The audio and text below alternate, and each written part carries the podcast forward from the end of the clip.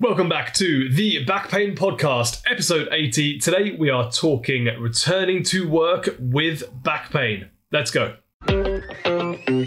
Welcome to the Back Pain Podcast with Rob and Dave, the only show geared specifically to help educate you about your back pain. We talk to the experts to bust the myths, break down the science, and give you all the top tips for living pain free. So, if you're driving to work, tidying the house, or even laid up at home in pain, we have something for everyone. Hi guys, episode 80. We're talking returning to work when you have back pain. We've been having an Ask Us Anything on our Facebook support group, and this is one of the questions that came up the most. And to be fair, it's something that comes up regularly someone who's been off work with back pain. They're looking to return to work, but they still have back pain. How can they help themselves? Uh, there's some tips, some hints, some tricks, some ways to create the best return to work as possible, notwithstanding what your own work needs to do to support you as well. My name's Dave Elliott. I run three chiropractic clinics in Essex, and I'm a practicing chiropractor still, so I'm still seeing patients day to day. But uh, I've got a passion for making sure that we give as much information out to the public as possible. So, this podcast is a great way of doing it. I'm joined by my esteemed colleague and awesome co host, Robert Bevan. Now, Rob also owns a chiropractic clinic over in Cirencester in the Cotswolds, um, and he's the most steadfast man I know on pushing the chiropractic profession forwards. But actually, do you know what? All musculoskeletal professions forwards, keeping us up to date with the, the best research and keeping patients in the best place possible. Rob, good afternoon, mate. Good afternoon, David. Thank you for joining us. Hey, look, what a great day, right? Um, so today, Rob, it's me and you. We've had some corkers uh, on recently, some great guests. So uh, it's interesting just to have little old me and you on again. Oh no, it's, I'm looking forward to it. Actually, it's uh, it's, it's nice just to uh, to have a chat and to actually provide some quality information. As I said, we had a load of questions come in um, as we usually do for for the podcast when we say we're doing an AMA one, and this one was kind of the one that stuck out that we thought would be most beneficial to to you guys, really, to people listening. And it's something which, as Dave said, comes up a lot. People ask this question a lot. People ask us a lot. People ask us this in clinic a lot. And it's all about returning to work. So, Dave, I'll let you read out the question and then we'll probably jump straight into it. Fantastic. Okay, so the question was My work as a cleaner uh, and my job involves a lot of bending. I'm currently off work, but I'm unsure if I can go back as I think it will just start my pain again. I mean, this is a question uh, obviously asked on our Facebook group, but I think it's something I've been asked a hundred, a thousand times before by patients within the clinics. So you must be the same, Rob. Oh, all the time, and that goes for you know. Th- th- this lady said she was a cleaner, but that goes for any job. That goes for desk work. That goes for mechanics. That goes for you know people that personal trainers. Anything where their job they feel their job is a potential trigger, and often you know, these patients might have had the pain start at work, and that's a big part of it. They might have noticed that, or the first time they felt the pain was that they're at work. It might have gone, um, you know, when they're at work doing a particular movement or do a particular task, and then forevermore, then they associate that particular job with it being inherently bad. You know, if you're having, you know, back pain all all the time after, you know, doing in your job as a cleaner, then it's normal to, you know, assume that your back your job has got something to do with it and then in turn it's normal to understand that it's to worry that it's going to be sore when you go back. So as dave said we get asked these questions all the time don't we? Absolutely yeah. I mean and look it makes sense. I hurt my work, uh, my back at work therefore why wouldn't work hurt my back again? Uh, but we're going to tell you why. Um rob do you want to take it away? First point. Yeah so i think the you know we i think that this lady particularly is talking about her work as a cleaner, a lot of bending, and bending is something which we've spoken about before, and which has a a massive gripe within the kind of the the society as being inherently bad. You know, people always look at ergonomics posters. You're always told to bend with your knees and not with your back, and we have this perpetual language that the spine is not designed to bend, or bending it's going to break it. You know, it's weak, it's fragile, and we just know that's not true. Really, you know firstly, I think the first most important point is the spine is 100% designed to bend and lift. Mm. And that discussion around always keeping the spine straight, you know, I think that, you know, we know it isn't overly helpful. It can lead to fear around certain movements, you know, fear of bending, fear of lifting. If someone's for 30 years been told never to bend, then of course, it, you know, they're not going to want to bend very much. And that, that's understandable. And and then that fear avoidance and that movement avoidance, you know, is not going to be a good thing because the spine is designed to bend and lift. If we suddenly stop doing it, it's normal that it, it's not going to feel quite right. You know, we've used this analogy before. If you tomorrow stopped bending your elbow, it you know you, you, it'd be ridiculous. You wouldn't you you wouldn't function firstly, but often you know people would think, well, of course my elbow is designed to bend. I can't not bend it. You know, movement is good for it. It loosens it off. It frees it off. We don't have that same analogy for the back. We don't really assume that. We naturally think, oh, my back's bad. I must not bend it. Now, short term, it's fine. If you have a pain which is sore, avoiding movement in the short term is not a bad thing to do. And I might say that to a patient, you know, if bending forward is, you know, severely painful or causing some pain, shooting pains down your leg, sciatica, whatever it might be, then yes, short term avoidance is not necessarily a bad thing just to calm some things down. But getting back to it is is pretty vital, isn't it? Absolutely, and I think that you know that that's a, a great phrase there: a short-term avoidance rather than elimination. You're not stopping to bend your back. You're just uh, keeping it in a, a, neutral or a comfortable, let's say, position. Let's not forget some people's best comfortable position is bent over. They can't extend, they can't stand up straight because of the type of injury that they have. Um, that doesn't mean that bending is wrong for them. If it's comfortable at that time, bending's absolutely right for them. If standing up straight is comfortable for you, then it's right for you at that point. But within a reasonable amount of time, you should be back to your full range of motion again. Use those joints. That's what they're built for. And you'll end up with more problems later down the line mm. if you're not using them because they get all stiff and horrible. Yeah, exactly. You go back to the elbow analogy. If you'd never used it, it would start getting pretty stiff after a while. You know, wasn't there that story about the man who what was the world record for holding his arm over the head for like 27 years. Oh, he's got a big gnarly hand, uh, like super yeah, long nails. Exactly. Yeah, yeah. I bet, he, bet he's got a really stiff shoulder. I mean, how does his shoulder feel? He can't be in a great place. Exactly. He probably, he's probably fused in that position now, isn't it? But I mean, I think he did it as a as a meditation type practice. But yeah, it was yeah. that you know joints are designed to bend and move. We don't if we don't move them, they stiffen up. You know, use it or lose it is is, is kind of a, a, an old adage, isn't it? Which doesn't always quite make sense, but yeah, it's a, but but that is true.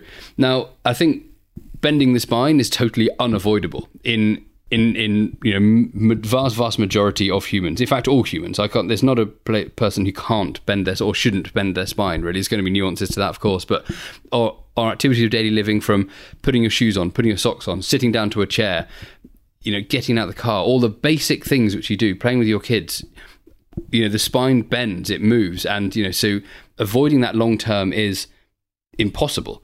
So, getting patients to realize that, I think, is a really important first step.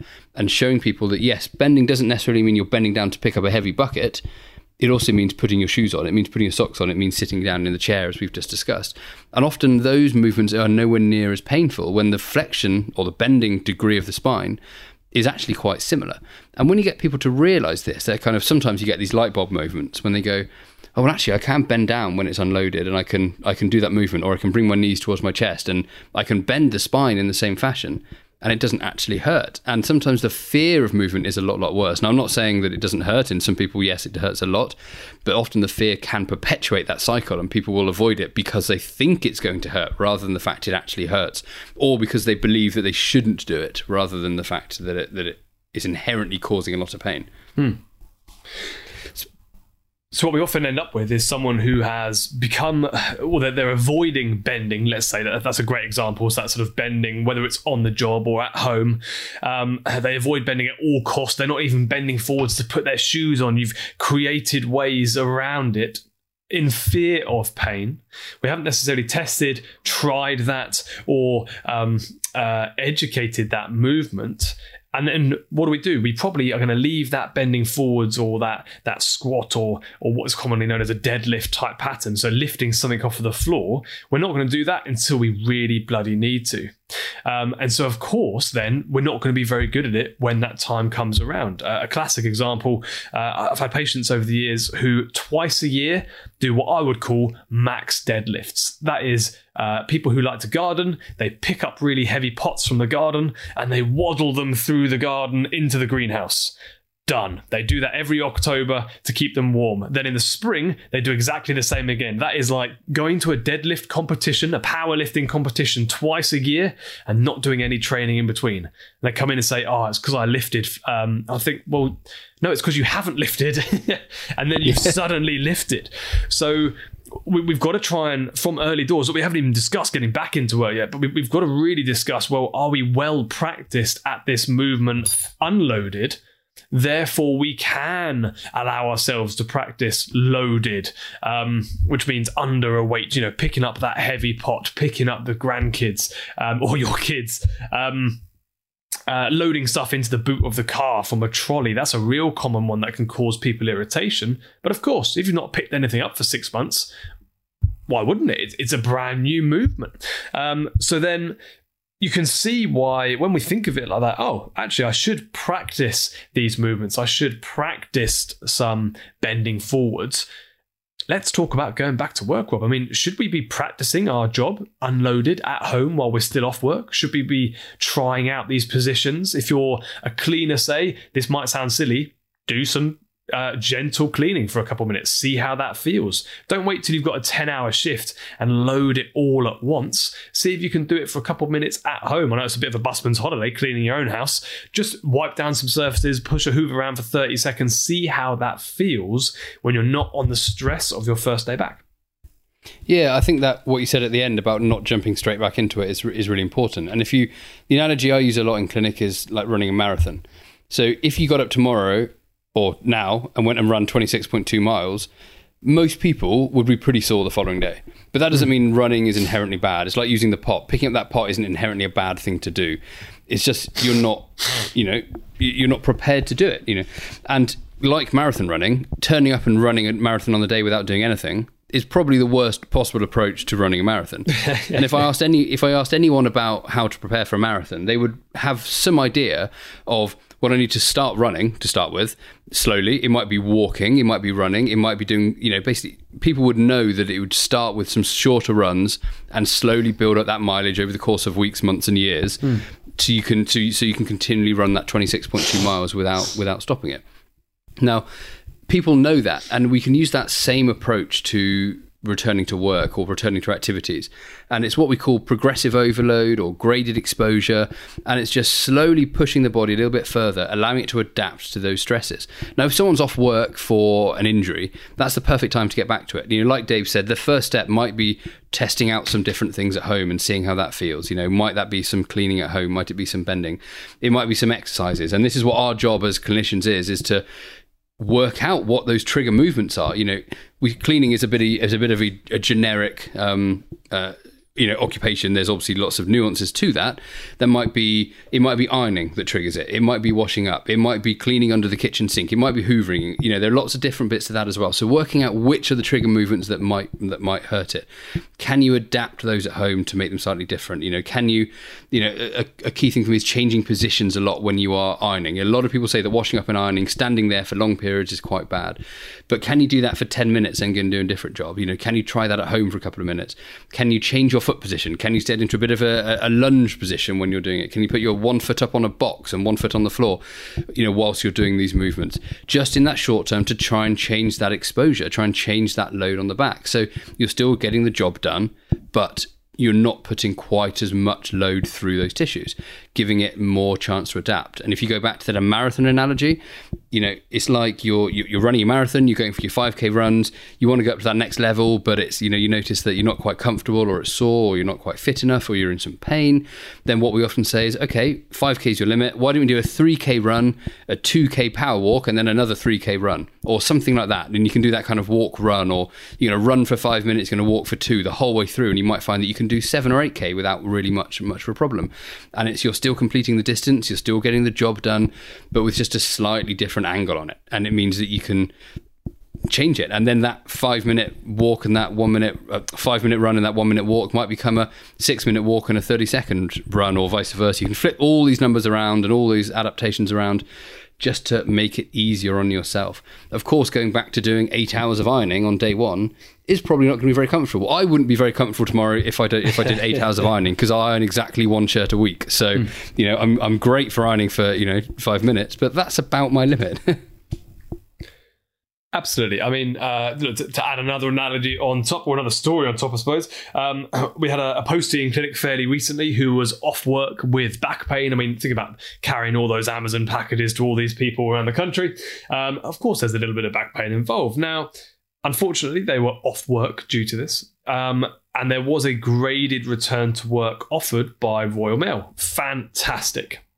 However, in those last few weeks of being off work, uh, the patient was really worried about returning back to walking. You know, I think it's like five, ten miles a day they walk. It's an incredible amount of um, of uh, distance and steps. So what we started to do was do some walking, some gentle walking, not loaded. We didn't give her a pretend satchel and and some fake boxes, um, but we just started to walk again, just to encourage that natural movement and sort of warn her body, look, it's it's, it's coming back, uh, and see how that felt without the stress of a, a long postal round in front of her, um, waiting to be done. So I think something simple of that choose something in your job which you're hesitant about and see if you can gradually trial it increase your exposure to it before you go back to work before you're on shift. Yeah and it's it's it's it's training your body to cope with the demands that you put on it and you can you know as I said use a marathon example it's like sport you know if we were rehabbing someone with an ACL injury or a hamstring strain you wouldn't just wait until they're pain free and then put them back on the football pitch you kind of slowly you know retrain them back to the demands of the sport, which might be running, jumping, sprinting, cutting. You know, might involve some impact or some you know some collision work, whatever it might be. There are lots of you know nuances to kind of returning to work. If you just waited till someone was pain free after a hamstring tear and then put them back on the football pitch, is is not going to end very well because they're not at the level of being able to cope with the demands that the sport's going to put on them. So yes, and this will look different for everyone. You know, it doesn't mean mm. that hmm. from day one, people listening at home that we're telling everyone to rush out and pick up some heavy pots every single day. It's that graded exposure that's important. So maybe we go over some of our kind of favorite favorite exercises for kind of reintroducing those movements. If we go back to the question, this lady talked about bending and that you know that flexion forward of the spine. I don't know if you've got any favorite kind of exercises or tips which you give to patients to help kind of reintroduce that that movement. Well, uh, I'm going to go slightly rogue here, Rob. Apologies. Um, my first one, if this if this uh, lady works as a cleaner, I would suggest walking. I would suggest to create some weight bearing activity. Walking would be my first off.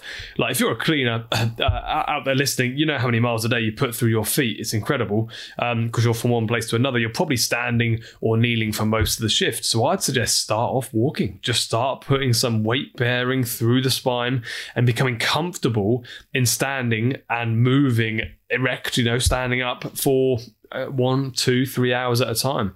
Um, start off with a 15 minute walk around the block and build from there. That would probably be my first go to, Rob.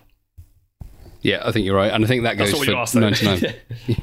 that goes for ninety nine percent of back pain, really. Um, you know, you know that I think that if you if you get down to brass tacks, I think walking is probably the most effective thing that mm. most people can do for back pain. Um, f- full stop. Obviously, again, there's going to be you know caveats to that, but you know, generally walking is is so simple. Everyone can do it. You can change load. You can add a backpack. You can go up and down hills. There are lots of things which you can do to kind of change the impact on it. You can take regular breaks. Generally, places where you walk, there's benches and things like that as well, so you can stop and have a bit of a break. You can even take a coffee with you, listen to a podcast, listen to us. So there, you know, there are lots of things to do. But in terms of kind of returning to bending, there are lots of things which I are used quite frequently in the clinic, you know, daily on a daily practice with a lot of patients. Um, and it might look at depending on how fearful they are. So for someone that's very, very fearful of bending and you know, avoid it for for a lot, it might be around uh, doing some really simple knee hugs, which we spoke about before, which kind of bend the spine a bit. It might be getting them to sit up really tall and then slump down again, just kind of round the spine a bit. And you might find that those with some repeated movement movements they can do it. Um, it might be some what I call seated deadlifts, where you just sat on the floor and you bend down towards your feet as if you're putting your socks on, and you just kind of bend down, arms straight, and touch your toes and back up a couple of times. Um, you can then add load to that. You know, you can grab a handbag, grab a shopping bag, grab a, a couple of small um, weights you might have lying around the house as well. You can add some to that. You can then do the same thing standing.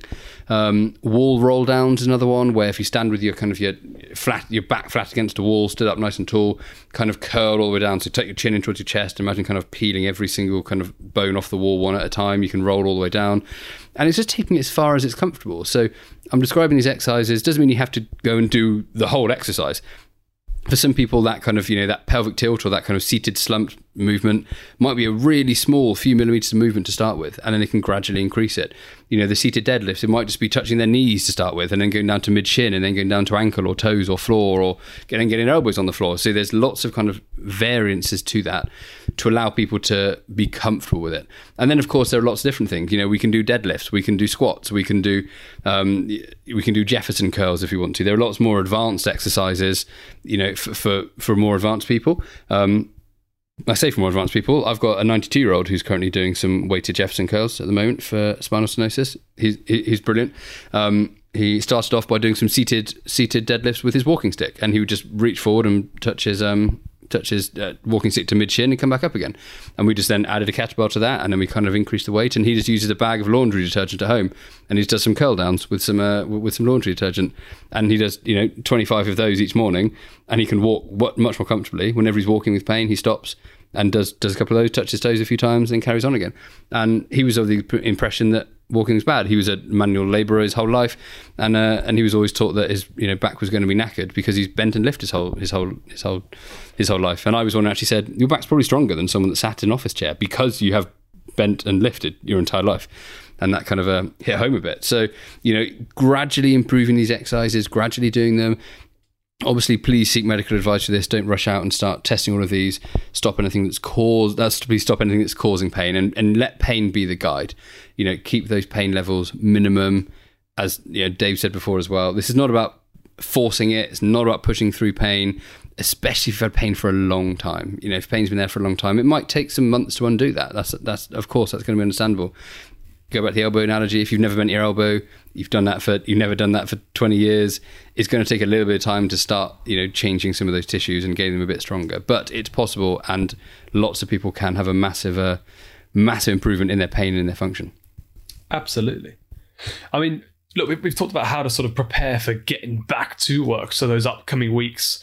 Um, once you're in work, Rob, you've already mentioned about. Uh, cutting chores or, or, cutting duties down into segments into to bite-sized chunks. I think once you're through the door of work if you can i know not, uh, not all um, uh, job roles will have this capability but if you can let's let's take this cleaner for an example. Um, if if she's able to do some i don't know mopping break that down to 10 minutes stop go and do another task, then some dusting, then some clearing, 10 minutes stop, go back to the mopping, stop, and break down those tasks into manageable chunks and intermingle those tasks. That might be much, much easier on the system. Gradually going back into it instead of doing two and a half hours of mopping, followed by two and a half hours of clearing, followed by two and a half hours of sweeping. Um, if you're able to try and break down, try and chunk up those larger jobs like that, it can often provide a much, much easier route back into what you're doing rather than uh, creating a lot of load and tension in one particular plane all at once. 100%. Yeah, I think that's ex- exactly right. I couldn't have uh, said it better myself. Hmm. Um, fantastic. Rob, Rob, any other secret uh, return to work tips for the good folks out there? No, I, th- I, think that kind of covers most of it, really. And it's just that, you know, I hope that's answered the question to the, the lovely lady who, who wrote it. I hope that she uh, tries some of these. I hope she's getting some help um, with kind of her, her, her activity and her exercises. Obviously, you know, there's going to be differences that you know she might be able to do that other people might not be able to do. So there are lots of nuances with that. So you know, best of luck with it. Reach out if you've got any questions, and same for anyone else. If you do have any questions about anything that we've said today, whether that's exercises, whether it's your pain, whether it's your injury, or any questions you'd like us to devote an entire episode on, reach out, and we will do our very best to uh, to answer your question live on the show.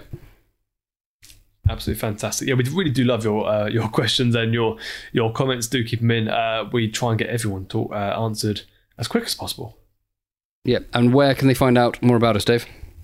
So if you head to thebackpainpodcast.com, you'll see our website. Uh, lovely little website to uh, either find uh, which podcast uh, directory you can find us on, or most importantly, we have our um, our provider map as well. Now, our provider map, guys, is a fantastic map of tried, tested, and vetted practitioners, clinicians, consultants, and um, uh, other people to help you out if you've got back pain.